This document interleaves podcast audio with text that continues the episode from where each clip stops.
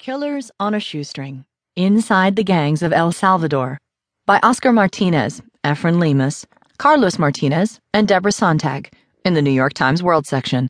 I'm Christy Burns.